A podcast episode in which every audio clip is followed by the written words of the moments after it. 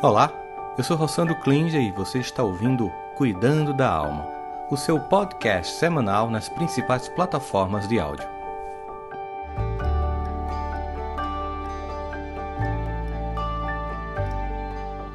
Olá, seja bem-vindo, seja bem-vinda. Meu nome é Rossandro Klinger, sou psicólogo, escritor e estou aqui para que a gente possa cuidar da alma com o objetivo de nos tornar cada um de nós pessoas incomparáveis. Eu sempre começo com uma frase do dia para depois a gente começar o nosso Cuidando da Alma. E a frase do dia de hoje é uma frase de nada mais, nada menos do que Aristóteles, que diz uma coisa que é reverberado por muitos outros pensadores, inclusive por pessoas que criaram coisas incríveis ao redor do mundo, grandes inventores. Ele diz uma coisa que a gente deve ficar atento. Ele diz assim: a excelência nunca é um acidente. É sempre o resultado da alta intenção, esforço sincero e execução inteligente. Representa a escolha escolha sábia de muitas alternativas. Olha o que ele está dizendo. Ou seja, que quando você alcança isso que todo mundo busca em qualquer área da vida, excelência, seja num relacionamento afetivo, na relação com o sagrado, na vida profissional, em tudo que a gente faz, é a alta intenção, ou seja, eu tenho a intenção de que isso aconteça, pode também ser traduzido como fé, um esforço sincero, porque não adianta apenas desejar sem que você não se esforce para alcançar, e além desse esforço, tem uma execução inteligente. Você pode se esforçar de forma não inteligente e não alcançar os resultados que você deseja. E conclui dizendo que representa a escolha sábia de muitas alternativas. A vida está sempre colocando um conjunto de possibilidades para você e você vai ter que sempre fazer escolhas. Então ele termina concluindo dizendo que a escolha não é acaso, determina o seu destino. Concluindo, ele diz: a escolha, não o acaso, determina o seu destino. Não é assim como se nós estivéssemos com uma marionete no universo. Apesar de momentos difíceis, que é o que a gente vai tratar, que vai ser uma, uma, uma, uma temporada em que a gente vai tratar sobre o tema de escolhas, são as escolhas, não o acaso, não as dificuldades, não a conjugação astral, qualquer nome que você deixa, dê as coisas que determinam o seu destino, mas as escolhas que você faz, as escolhas. Por isso, Aristóteles está muito certo. Nós vamos introduzir aqui o nosso tema. Seja bem-vindo, bem-vinda ao nosso Cuidando da Alma. Hoje a gente está iniciando uma temporada especial sobre esse, é, esse tema extremamente relevante em nossas vidas, que é como nós fazemos escolhas, já que temos que fazê-las todos os dias. No episódio de hoje, nós vamos nos concentrar em como fazer escolhas em tempos difíceis. Vivemos um mundo cheio de desafios e incertezas, onde muitas vezes somos confrontados com decisões complexas, situações complicadíssimas. Você sabe do que eu estou falando. Nesta temporada, queremos explorar questões psicológicas, filosóficas e sociais que permeiam o processo todo da tomada de decisão em vários contextos, em diversos contextos na nossa vida. Algumas perguntas que abordaremos ao longo dessa temporada são: como nossas emoções, estados mentais afetam a nossa capacidade de tomar decisões acertadas em tempos de crise? Qual o papel da intuição e da razão na tomada de decisão durante períodos desafiadores? De que forma a resiliência e a adaptabilidade podem nos ajudar a enfrentar as adversidades e fazer escolhas mais acertadas? Como a ética e a moralidade influenciam nossas decisões em situações difíceis? Como podemos equilibrar o bem-estar individual e coletivo ao tomar decisões em tempos incertos como os nossos? Aqui, a a gente também pode pensar assim, a seguinte questão: até que ponto a pressão social, por exemplo, redes sociais e todas as coisas, nos leva a fazer escolhas das quais nos arrependemos ou que entram em conflitos com os nossos valores morais? Essas perguntas são respondidas ao longo de todos os episódios dessa temporada, mas o foco hoje será especificamente como fazer escolhas em tempos difíceis. Convidamos você a acompanhar essa temporada, refletir sobre essas perguntas e compartilhar suas próprias experiências e pensamentos sobre o tema. Juntos nós vamos explorar diferentes perspectivas, estratégias que podem nos ajudar a enfrentar os desafios da vida e a tomar decisões mais assertivas. Afinal, queremos aqui nos tornar pessoas, como eu sempre digo, incomparáveis, únicas, já que não é só nossa digital, nosso DNA que é único. A vida nos convida a sermos incomparáveis, a não estarmos pautando a nossa vida pelos outros ou deixando que as coisas externas, por mais difíceis que sejam, decidam as escolhas que nós vamos fazer internamente. Então, prepare-se para mergulhar nessa temporada muito intrigante. E olha, se você está aqui é porque você é uma pessoa que busca aprimorar, se crescer, aprender a fazer escolhas inteligentes. Saiba que tanto esse podcast quanto as minhas redes sociais, tudo que faço é para ajudá-lo nessa jornada. Então, sinta-se à vontade para seguir esse conteúdo, compartilhar, seguir nas redes sociais, para que através de você eu possa alcançar mais pessoas e ajudar a transformar mais vidas, porque esse é o meu compromisso.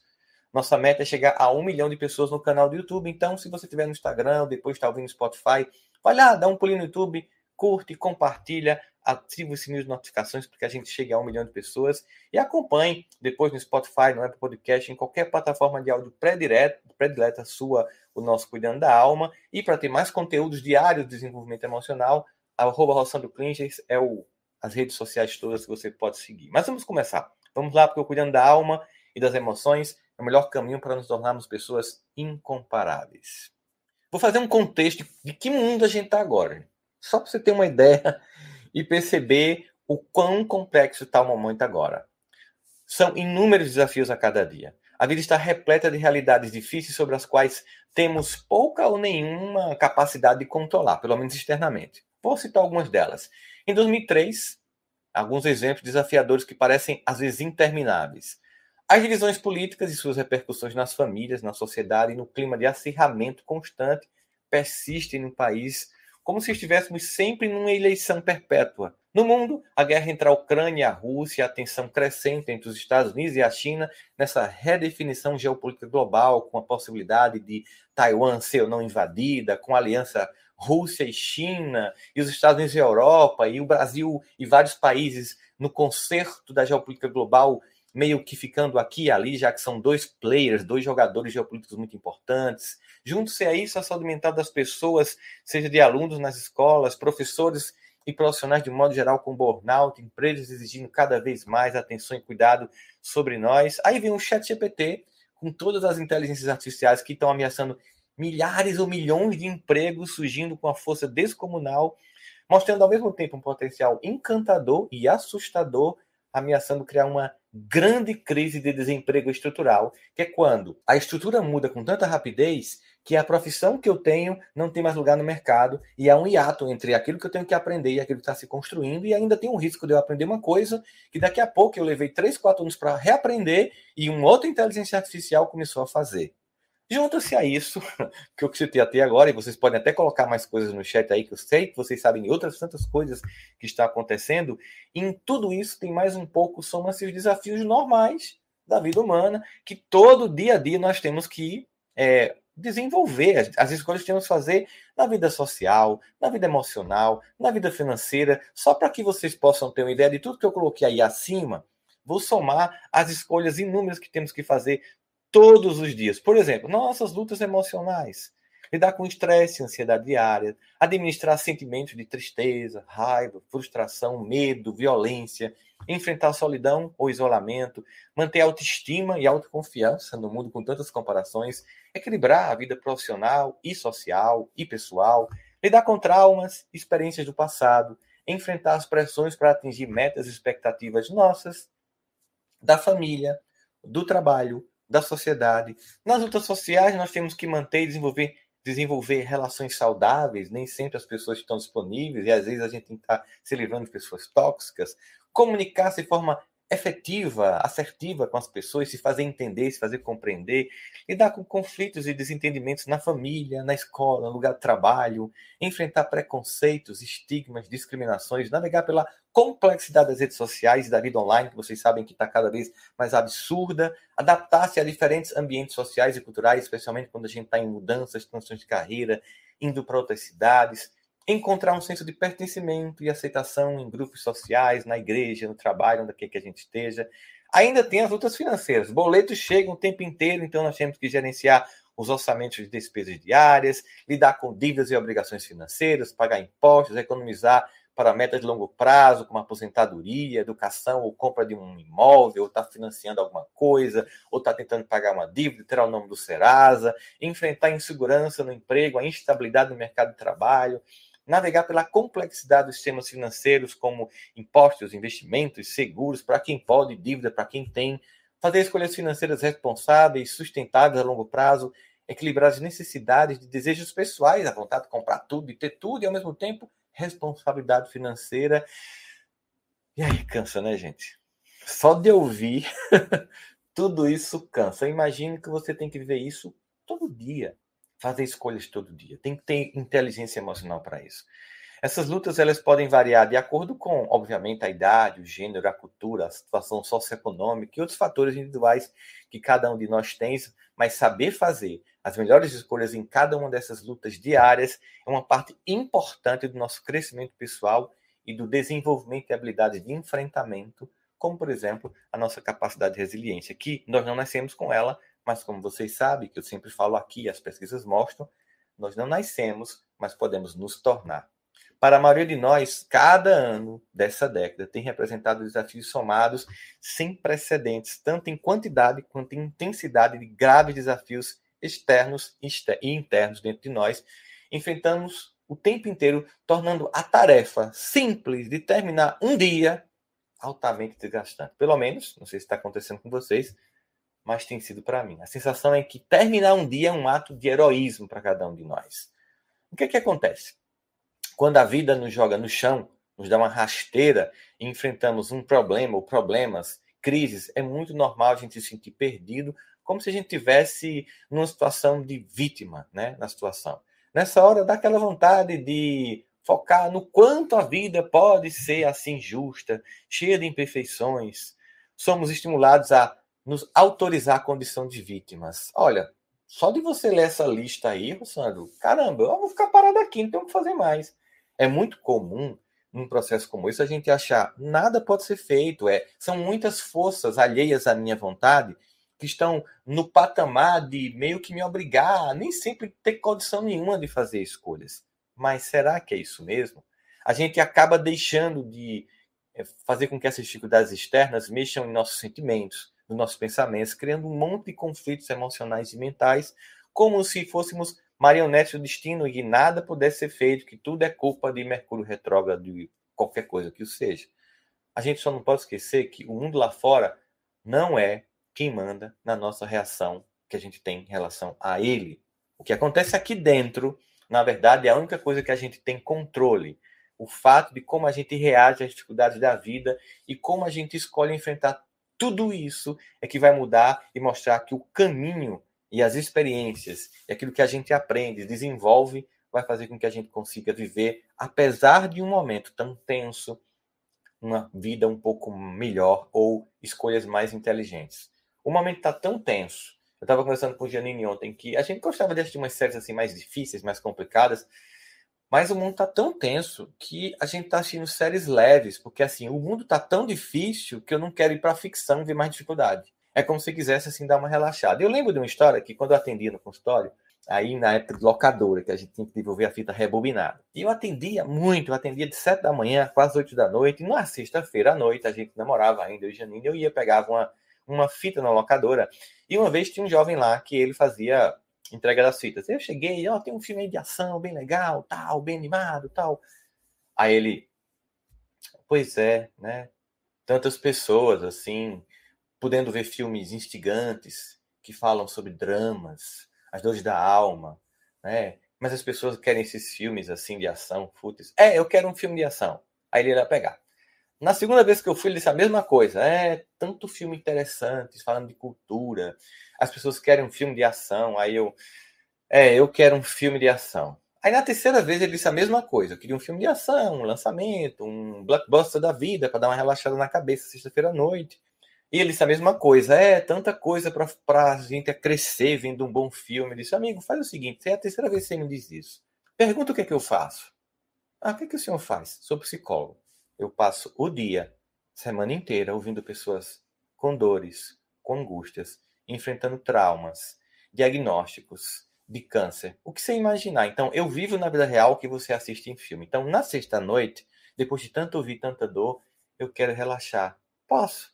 Tem um filme ótimo aqui, um lançamento incrível, sabe, com Sylvester Stallone. Ou seja, a vida tá tão difícil, na época, para mim era muito assim, que a gente procura, às vezes, na ficção dar uma relaxada. Eu acho que é por isso que as séries coreanas estão bombando tanto. E a gente tá assistindo um bocado, eu e Janine. Porque é bem leve, a gente assistiu uma temporada de uma, de uma série chamada. Agora esqueci o nome dela. Mas que demorou 14 episódios para rolar um beijo. Aquela coisa leve, sabe? Por isso que a gente muitas vezes tem que aprender até escolher como a gente se diverte no momento de tanta dificuldade. Pense na sua própria experiência neste ano. Ainda estamos em março, mas parece que passou um ano inteiro, transcorreu um ano inteiro. Já aconteceram várias situações que provavelmente mexeram com você e pode ter certeza que ainda vai acontecer muita coisa porque o ano está mal começando. Aí, vivendo em meio a tudo isso, você tem que fazer uma escolha. Como você vai reagir? Por exemplo, como você pensa sobre si mesmo ou sobre os outros nessas situações? Como você age? Ou você como é que você, onde você coloca a sua energia quando, fazer uma, quando você vai fazer uma escolha? A resposta que você dá a tudo isso, é, ela vai deixar você mais forte ou acaba prejudicando você e as outras pessoas ao redor? Entende que a gente está sempre em cada uma dessas coisas que eu listei, fazendo essas perguntas, consciente ou inconscientemente? Se elas são inconscientes, a gente não faz escolhas conscientes e tem uma tendência de fazer escolhas erradas. Se a gente tem consciência de que não nos resta alternativa a não ser fazer escolhas diárias, podemos executar escolhas inteligentes. Em momentos difíceis é bem fácil parar e a gente ficar com aquela sensação de que é, o nosso, a nossa parte mais sombria do ego é que vai dominar. Aquela parte nossa que deseja que o mundo seja justo, bem infantil, né? Bem egocêntrico, que só pensa na gente mesmo, exigindo que o mundo faça sentido e que tem que ser como a gente quer, que as pessoas que a gente gosta estejam no poder, que tudo seja como a gente quer, que que a, que a, televisão seja como a gente quer, que a internet seja como a gente quer, e não que o mundo seja diverso e complexo como ele é. E a gente começa a arrumar inimigo em tudo que é lugar. No entanto, se nós não tornarmos, ao não tomarmos cuidado, o ego ele pode nos levar a um lugar mais perigoso na nossa mente. E lá vamos justificar nossa reação. Afinal, só queremos nos proteger usando várias táticas para nos enganarmos. Então, já que o mundo é ruim assim mesmo, então que se expor dos outros, fazer o que eu quiser. É que pode, pode acabar amanhã, então tô nem aí para ninguém. Eu quero fazer minhas coisas, eu quero ser feliz. E aí você vai usar essa justificativa para poder você manter sua forma infantil de encarar a vida. Você pode achar razões para que os seus sentimentos sejam certos e você sentir que determinada maneira de viver ou de agir está correto, porque afinal de contas, assim, cada um né? É um, selva como essa, é um tipo salsa quem puder, e se tem pouca carne, né? Eu tenho que comer meu minha carne primeiro. Aí você começa a criar um monte de justificativa para cuidar de você, ou só dos seus, e o mundo que se exploda. E nisso todo mundo explode junto, porque a gente está no mesmo contexto. São 8 bilhões de pessoas vivendo no mesmo planeta, que se a gente poluir, se destrói, que se a gente resolver fazer uma guerra maior, se destrói, e que se a gente achar que só basta eu, estar num ambiente seguro e o resto do país que não tem acesso a um condomínio fechado que se exploda, eu esqueço que eu vou parar no sinal em algum momento, eu esqueço que eu vou descer, descer na padaria e na farmácia, e por mais que eu esteja num ambiente seguro, em algum momento a vida lá fora, que eu não estou nem aí para ela, vai me encontrar. Às vezes a gente pode, por exemplo, sem querer machucar os outros, jogando nossas emoções, projetando psicologicamente nossas dores, angústias nas pessoas, tornando as relações mais tóxicas. Nós podemos ficar presos também num processo de autopiedade, né? guardar mágoa dos outros, das circunstâncias e achar que tudo está errado, eu vou embora. Ah, não, eu vou. Então tá bom, é o Brasil, aí você vai para fora, aí todos os países têm virtudes e defeitos. Como dizia meu avô Manuel Irineu, cachorro onde vai leva as pulgas. O problema não é da geografia externa, o problema são das escolhas geografia interna. Sacou? Essa é a questão. Mas onde isso nos leva? Isso nos deixa com desculpas para sermos ressentidos, amargos, vingativos, irritados, tristes, ansiosos, querendo que os outros paguem pelas dificuldades que nós enfrentamos. Tem coisa melhor do que, do que encontrar bode expiatório para jogar o dedo, para acusar, para apontar. Reagir à adversidade com julgamento, mágoa, sensação de merecimento e culpa vai acabar prejudicando a nós mesmos e as pessoas ao nosso redor. Ou culpamos os outros, ou nos culpamos, em vez de olharmos as situações e aprendermos a reagir de forma madura e inteligente. Isso mostra o pior da humanidade, os aspectos mais sombrios de nós mesmos, seres humanos. E como evitar tudo isso, gente? Bem, certamente começar na infância é a melhor coisa do mundo. Quanto mais você começa a educar seu filho para que ele tenha capacidade de lidar com o mundo mais complexo, melhor. É cedo que desenvolvemos competências para enfrentar a vida. Hoje a escola entendeu que ela também é um lugar não somente de desenvolver conteúdos, mas também de desenvolver o letramento das emoções. Foi para isso que temos a Educa, uma solução socioemocional completa de educação para a sua família que vai do ensino médio, do infantil ao médio, com programa e projeto de vida. E se você quiser que eu, minha equipe inteira, esteja na sua escola cuidando dos seus filhos e também com a Escola de Educação Parental com 10 encontros anuais com os pais, ajudando-os a desenvolver os filhos com mais competência no mundo complexo, é só entrar em contato agora pelo WhatsApp 011 932667774 011 932667774 que a gente vai na sua escola fazer a diferença. Mas continuando aqui. Mas se você, como eu, não teve uma educação socioemocional na escola, nos resta aprender na dor, em tempos difíceis, a fazer as melhores escolhas possíveis. E aqui eu fiz o seguinte: em vez de pegar um monte de concepções psicológicas, até porque eu já apresentei um bocado delas aqui, sem necessariamente estar citando, afinal, isso não é um curso de psicologia, é um podcast que trata de temas assim, eu trouxe alguns filósofos, escritores, jornalistas que podem nos ajudar em sua obra literária incrível, também com percepção psicológica profunda e filosófica, a entender um pouquinho sobre como fazer as escolhas da vida. O poeta e diplomata chileno que ganhou o Prêmio Nobel de Literatura em 1971, Pablo Neruda, ele dizia uma coisa que a gente sabe que é verdade. Você é livre para fazer suas escolhas, mas é prisioneiro das consequências. Você já tem, talvez tenha ouvido assim a frase de outro modo. O plantio é livre, a colheita é obrigatória. Eu tenho liberdade de escolher, mas uma vez que eu escolhi, as consequências dessas escolhas, elas são irreversíveis. Logo, eu tenho que saber escolher de forma inteligente para que as consequências sejam as menores possíveis ou sejam consequências positivas. Então, já que eu estou sempre escolhendo, mesmo quando eu estou me omitindo dentro da vida, eu fiz uma escolha, a escolha da omissão. Significa dizer que quando eu me omiti, os outros escolheram por mim e as consequências irão acontecer. Então, como diz Pablo Neruda, você é livre para fazer suas escolhas, mas é prisioneiro das consequências. E, sendo assim, é tão importante que você seja capaz de fazer escolhas inteligentes de olhar para a vida e se perguntar como eu vou reagir, eu vou culpar os outros, eu vou culpar a mim mesmo, ou eu vou simplesmente entender que é o que é, é a vida, ela está dada e eu preciso, diante de qualquer circunstância, fazer uma escolha inteligente, ética e emocionalmente capaz. A gente também pode falar um pouquinho sobre as escolhas que constroem ou edificam quem somos. Elas vão criando os tijolos que vão gerando a identidade que apresentamos para o mundo, como nos diz o filósofo, é, o filósofo romancista e escritor franco-argelino Albert Camus, quando diz que a vida é a soma de nossas escolhas. Sim, cada escolha que você faz, acertada ou não, vai construindo o edifício de sua própria identidade é a forma como você vai se apresentando no mundo. Muitas vezes é tão fácil no discurso dizer que você é uma pessoa, mas suas escolhas falam mais de você do que o seu discurso.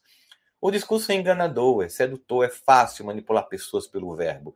Em qualquer lugar do mundo que você for, na área das finanças, da religião, da política, tem pessoas que têm o dom da oratória e por isso elas podem facilmente usar um conjunto de artifícios para manipular, enganar pessoas e levá-las a fazer escolhas que elas estão determinando. Então, de todo modo, falar nem sempre fala de quem você é, mas o que você está fazendo mostra quem você é. Porque o que você está fazendo é o resultado das escolhas que você tem feito.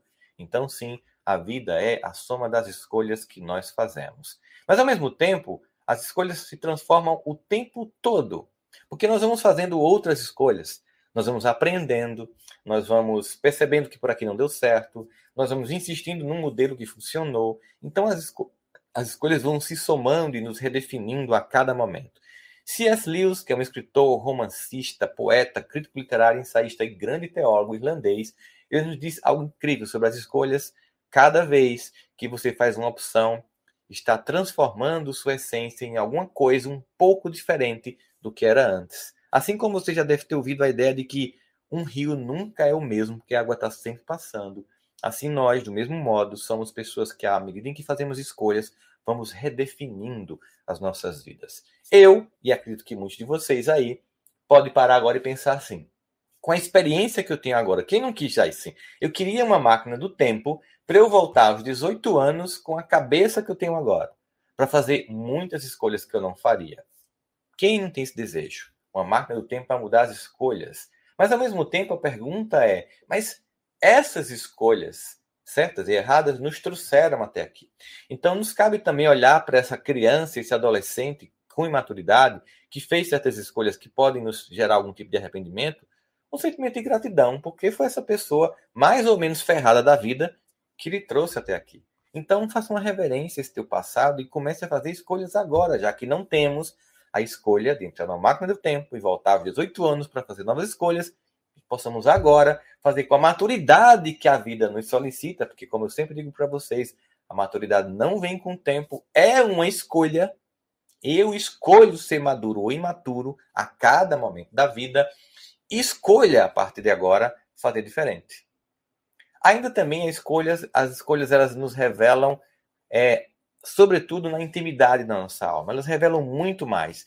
E aqui eu vou trazer uma coisa mais moderna, mais é, pop, pop. Não vou trazer um grande escritor, um grande filósofo, mas uma escritora que vendeu muito, muito, muito, muito, que Muitos grandes escritores não venderam, nem todo mundo gosta, mas assim a obra dela gerou filmes incríveis que eu gosto, Harry Potter e Album Dumbledore dá um conselho a Harry Potter A Câmara Secreta. E ele diz assim: "São nossas escolhas, mais do que nossa capacidade, Harry, que realmente mostra quem somos." É a mesma coisa, de outra forma. Claro que a gente sabe que essa frase não é dele, que é um personagem de ficção, mas é de J.K. Rowling, que é autora da saga de Harry Potter, ou seja, nossas escolhas, mais do que a nossa capacidade, mostra quem realmente somos. E ao mesmo tempo, nossas escolhas vão revelando nossas capacidades e nossas escolhas vão construindo novas capacidades. Portanto, é muito importante escolher, saber fazer isso de forma inteligente. Por isso, estamos aqui iniciando hoje uma temporada no Cuidando da Alma, em comemoração de 100 episódios sobre escolhas. Escolher também um jogo de equilíbrio diário, obviamente, porque a gente está sempre escolhendo, e como diz o filósofo escritor francês Jean-Paul Sartre, a vida, né, viver é isto, é ficar equilibrando o tempo todo entre escolhas e consequências. Escolhas e consequências. E muitas vezes é justamente com medo das consequências que nós não fazemos escolhas. E ao não fazermos escolhas, temos a pior das consequências, que é a consequência da omissão, que faz com que os outros terminem escolhendo por nós, porque a vida vai vai estar escolhendo, e se eu não fizer uma escolha, eu estou sendo levado a reboque dos acontecimentos, sem nenhuma consciência de estar no mundo. Portanto, equilibrar-se todos os dias, como diz naquela música, nem sempre cai. Né? Agora, esqueci agora, aprendendo a jogar, vivendo e aprendendo a jogar, né? Que a Elis cantava. Esse equilíbrio que a gente vai fazendo o tempo inteiro, aqui que Jean Paul Sartre denuncia para todos nós. As escolhas nos convidam também a fazer com elegância essas escolhas, com inteligência, com maturidade, ou com indiferença, com desdém. Né? Como dizia o escritor francês Honoré Balzac, quando ele diz o seguinte: a liberdade de escolha é um direito de todos, mas só alguns exercem com elegância. De fato, tem pessoas que fazem isso da forma mais ridícula, mais infantil possível, mas tem pessoas que pensam, ponderam, silenciam, refletem e só então escolhem. É, às vezes, quando a gente conversa com uma pessoa muito madura, muito capaz, eu percebo isso. Ela, quando se faz uma, um questionamento, ela para, ela realmente escuta, ela reflete e ela responde. E também quando vai fazer escolhas. E uma coisa que eu tenho feito, eu tenho escolhido, por exemplo, ter maturidade, nem sempre consigo, mas tenho sempre buscado isso, é diante de um conflito, por exemplo, qualquer, familiar ou profissional, eu escolho naquele momento não resolver, porque eu sei que eu não estou com a cabeça fria necessária, que eu estou no calor das emoções, que eu posso estar irritado, então eu deixo passar às vezes mais de um dia, dois, três, aí eu vou refletindo e finalmente eu vou e comunico a minha escolha. A elegância com que a gente escolhe, por exemplo, fazer uma, um comentário crítico à pessoa, que a gente quer que ela melhore, não humilhar a pessoa tem que fazer com elegância, sabe? Quando você quer corrigir um filho, eu lembro que uma vez é, minha mãe foi abordada por uma vizinha, porque eu peguei um bombril uma esponja de aço, acendi na falta de dinheiro para comprar chuveirinho, né, chuvisco, como se chama em cada estado do Brasil durante São João. Fiz no quintal da vizinha, o bombril aceso, lindo, mas queimou todas as roupas. A vizinha me levou para minha mãe, segurando na mão. Minha mãe puxou, tomou, botou do lado dela, ouviu a queixa da vizinha, disse que entendia e que faria o possível para pagar a roupa, nem que fosse devagarinho, mas pagaria. E a vizinha, a senhora não vai fazer nada com ele? Sim, a gente vai conversar, né, meu filho? E ela não fez nada na frente da vizinha. Só quando fechou a porta é que ela agiu como a mãe que estava corrigindo um filho. A elegância de escolher não humilhar um filho quando se educa. A elegância de escolher não criticar publicamente uma pessoa que você quer corrigir, como diz o ditado romano, né? Elogia em público e repreende na intimidade. Escolher de forma elegante é o que Balzac também nos convida a fazer. Também alguns escolhem a servidão. E eu acho que essa concepção de escolha é a mais dura que eu estou trazendo aqui, mas ela é bem reflexiva para a gente pensar sobre isso. E vem do francês Gustave Le Bon, que era um estudioso de antropologia, de psicologia, de sociologia, de medicina, de física, ou seja, entendia de várias áreas. E é muito conhecido por um trabalho de 1895, que é A Multidão, um estudo da mente popular, que é considerado um trabalho fundamental e seminal na área da, da psicologia social, da psicologia das massas. E o que, que ele dizia? Para os homens, a liberdade, na maioria dos casos, não é outra coisa senão a faculdade de escolherem a servidão que mais lhe convém. É doloroso. Mas pensa numa pessoa que está numa relação tóxica. Escolher um tipo de servidão. Pensa numa pessoa que está num lugar que ela sabe que é terrível, que ela se sente humilhada no trabalho, mas sabe, tá, não posso sair agora porque eu tenho um boleto para pagar para caramba, tem filho e tal.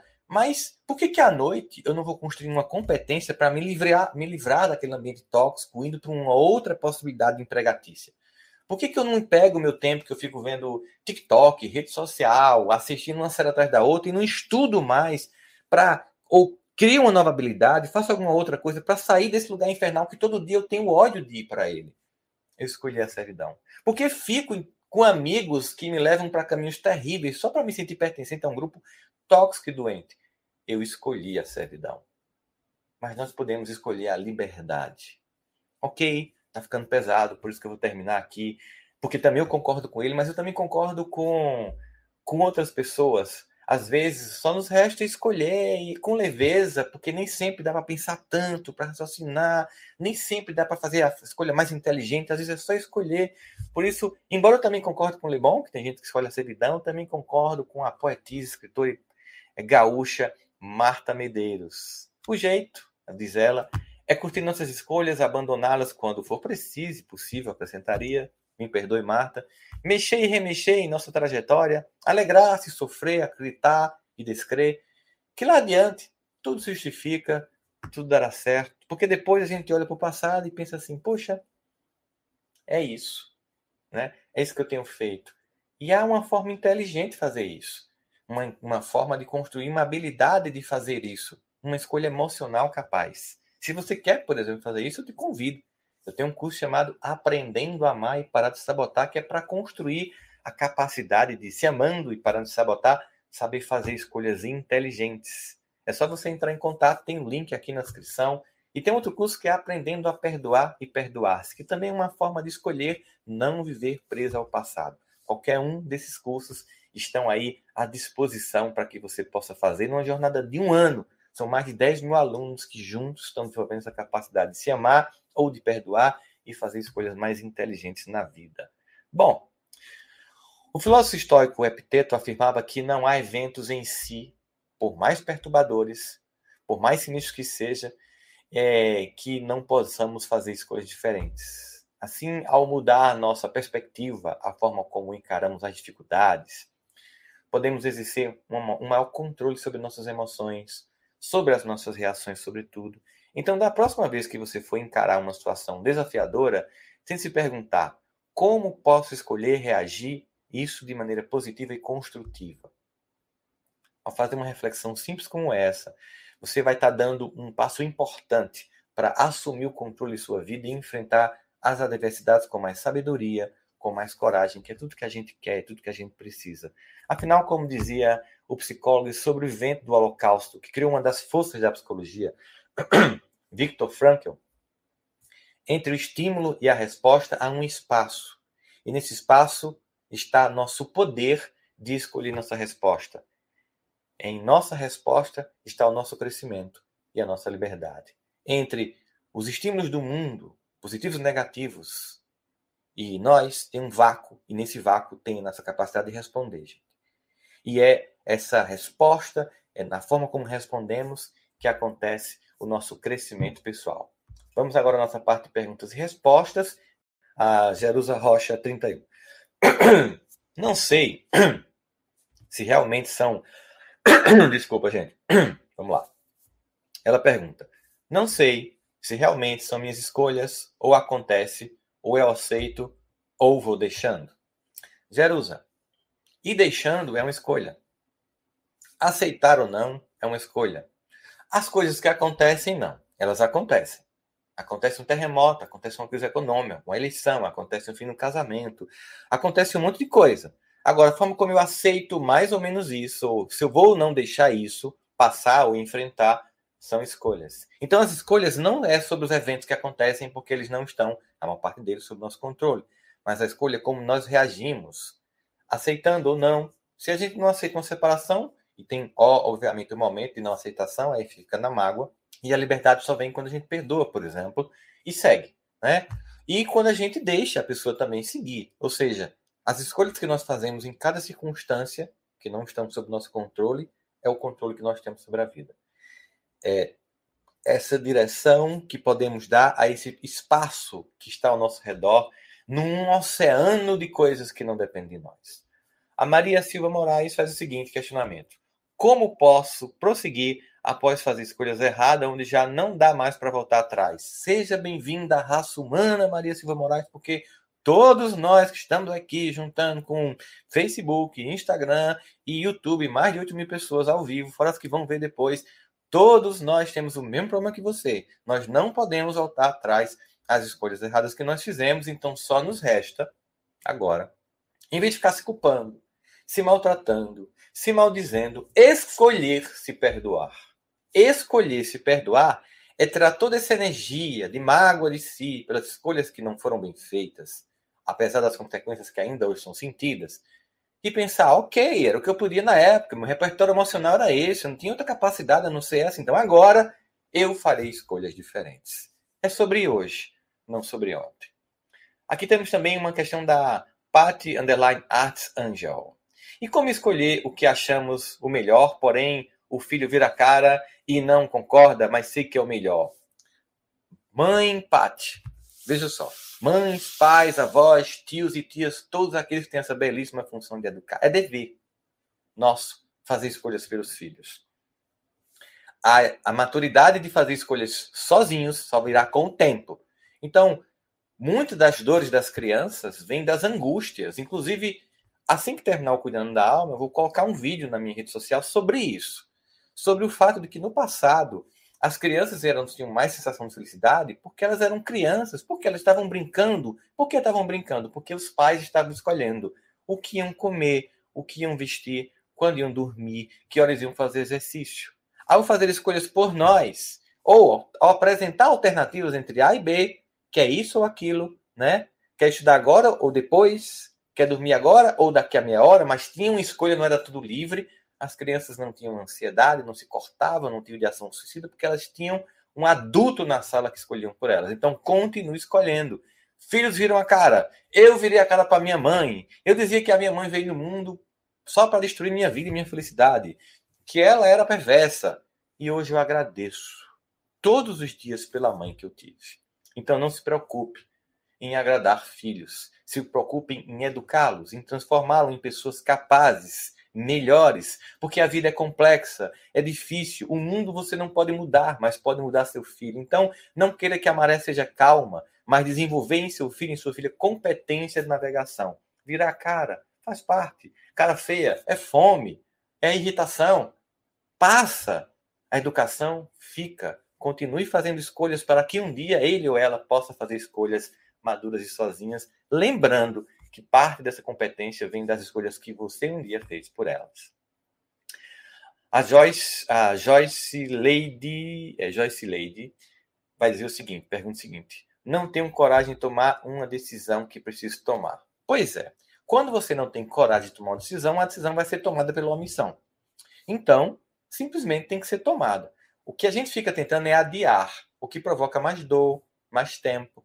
Então, uma das coisas que acontece é, eu não estou com coragem, então a minha primeira escolha não é tomar decisão, é escolher ter coragem, é desenvolver isso, é desenvolver a capacidade emocional. Talvez eu tenha que trabalhar em mim essas características emocionais, desenvolver características que eu não tenho para que a coragem se manifeste. O alto amor, né? assertividade, a resiliência, analisar, prever cenários, e aí a gente faz. E eu vou te dizer uma outra coisa, tá? A maior parte das coisas a gente faz com medo mesmo. Com medo, tem que escolher, mas está lá, tremendo nas bases. Muitas das escolhas que eu fiz ao longo da minha vida foram escolhas que muita gente dizia que, que daria certo. Muitas, muitas das escolhas que eu fiz, muitas, que me fizeram chegar onde eu cheguei, a maior parte das pessoas que me cercam disseram não faça. E eu fiz ainda assim. E ainda vou fazer muitas. E muitas vezes é com medo, com dúvida, mas tem que ser feitas essas escolhas. Ninguém pode fazer por você. A omissão é a pior das escolhas. A Edna.lulu pergunta o seguinte: é aceitar o divórcio e cuidar sozinho do meu filho autista. Não é fácil, Edna. Eu tenho uma amiga chamada Adriana Mello que cuida das crianças e foi quem uma das pessoas que descobriu que a, a, o Zika vírus gerava crianças com microcefalia e tem uma fundação que ajuda crianças e mães que cuidam de crianças com microcefalia. E por que mães? Inclusive, Romero, meu querido amigo esposo dela, postou num grupo do qual a gente faz parte, botou lá, cena rara, era um pai cuidando de uma criança com microcefalia, porque a maior parte dessas mães foram abandonadas. E é triste, porque isso fala muito sobre nós homens. Né? E ao mesmo tempo sabe, fala muito sobre vocês, mulheres. Fala sobre a pequenez de muitos homens e a grandeza de milhares e milhões de mulheres que ficam cuidando do filho, sozinhas, no remo, sabe? Porque o outro pulou do barco, porque não quis aguentar.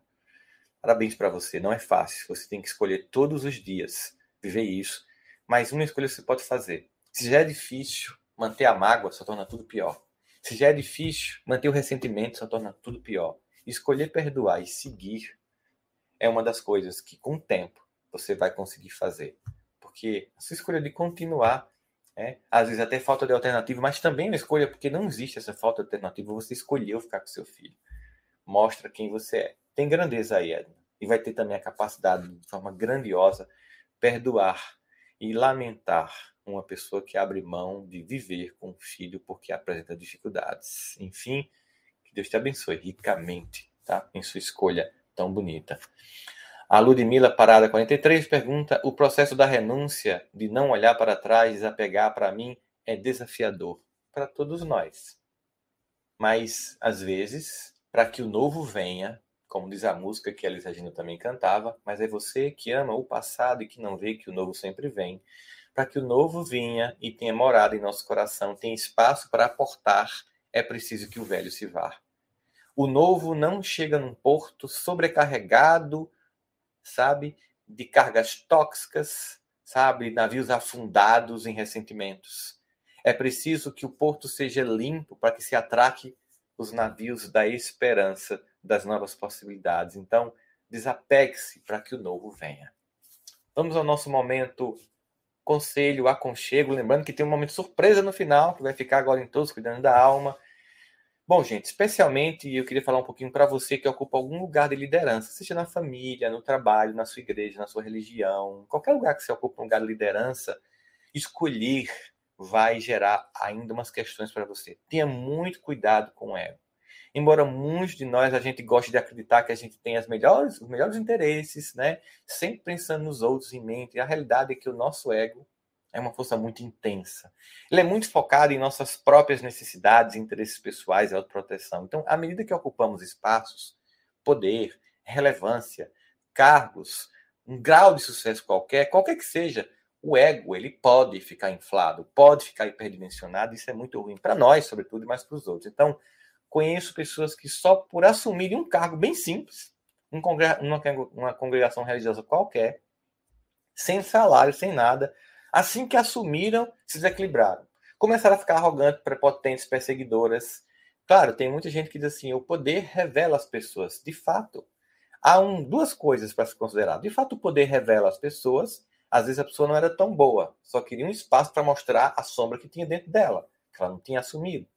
Ou, na verdade, também não há de desconsiderar o fato que quando você ocupa um certo espaço de visibilidade, aparece um monte de pessoas para dizer que você é incrível, que você é o máximo, faça o que você quiser, você pode, você é, né, você é máximo, você é, sabe aquelas palavras, não, você é foda, não sei o que lá. Aparece muita gente para dizer isso, você tem que saber quem ouvir, conselhos sábios para fazer escolhas sábias, né? Então, é preciso que você tenha cuidado para você não deixar que o ambiente ressalte aspectos seus. Ou se, ou se se manifestou, se aconteceu de você começar a perceber coisas que você nem gostava em você, acolha e modifique. Acolha sombra que não estava sendo percebida e modifique. Não aproveite o espaço que você está para humilhar ninguém. Muito pelo contrário. Aproveite qualquer poder que você tem para chegar a mais corações com leveza, com doçura, com grandeza, porque tudo é muito temporário, nada nos pertence. Somos usuários temporários de qualquer espaço da vida, até do nosso corpo. Então saiba disso. Quando nos achamos a última colocada do tabuleiro, temos o maior risco de tomar decisões equivocadas e cometer mais falhas, porque um ego inflado, ele limita a nossa visão de mundo e leva a gente a buscar informações que apenas confirmam nossas próprias crenças. E a gente perde a objetividade e a gente termina se encontrando numa bolha de liderança, em que as pessoas acham, não, nós somos aqui os, os fodões que estamos aqui nesse lugar de cima, olhamos para baixo, os derrotados que não conseguiram chegar aqui, esses incompetentes, ah, vamos ver se a gente consegue ajudar alguém e essa postura é, extremamente prepotente e arrogante. A gente termina não enxergando, a gente termina não ouvindo pessoas interessantes, a gente não analisa o cenário complexo e depois vem o clássico, a grande queda. Além disso, dentro das adversidades é, e das críticas que a gente tem que dar, é muito mais desafiador admitir que a gente errou e admitir que a gente aprendeu com o erro. Mas, como eu disse para vocês, não terminou. Em comemoração ao nosso centésimo episódio, eu vou terminar cada um dos episódios do Cuidando da Alma com uma poesia. É isso, com uma poesia. Seja uma poesia minha, sim. Às vezes eu faço uma poesia ou outra, uns versinhos que eu aprendi com meu avô materno, Manuel Irineu. Eu nunca divulguei, na verdade. Tem até um livro que estou escrevendo com a Leila Ferreira agora, que nesse livro algumas das poesias eu estou colocando. Essa minha, esse meu lado eu nunca deixei vir à tona, mas como cuidando da alma também é uma experiência, porque eu fiz ele para cuidar de mim, quis compartilhar com vocês, né? Eu vou trazer uma poesia que eu fiz especialmente para o episódio de hoje, né? Mas é claro que eu vou trazer poetas de outros grandes nomes da literatura mundial e nacional, mas aceito humildemente a minha contribuição hoje com um poema que eu fiz especialmente para esse episódio, que se chama-se Percursos Inevitáveis. Eu fiz ontem, quando estava terminando de elaborar todas as ideias aqui, cuidando da alma. E é mais ou menos assim. Enfrentar a vida é percorrer estradas, ainda que desejamos evitar alguns caminhos. Avenidas de dores, ruas de medo, ladeiras de dificuldades ou vielas de decepção rumo ao beco do abandono. Lá, num canto, sem bússola, por uma fração de segundos, ficaremos tão desnorteados quanto José do Drummond. E agora? No entanto, só passando por essas incontornáveis estradas ou incontornáveis caminhos, experimentaremos as trilhas fugidias do prazer. Nas passageiras esquinas da alegria, ainda que sobre a débil passarela da esperança, buscando chegar à alameda inconstante da paz, pois a estrada sempre continua, então caminho.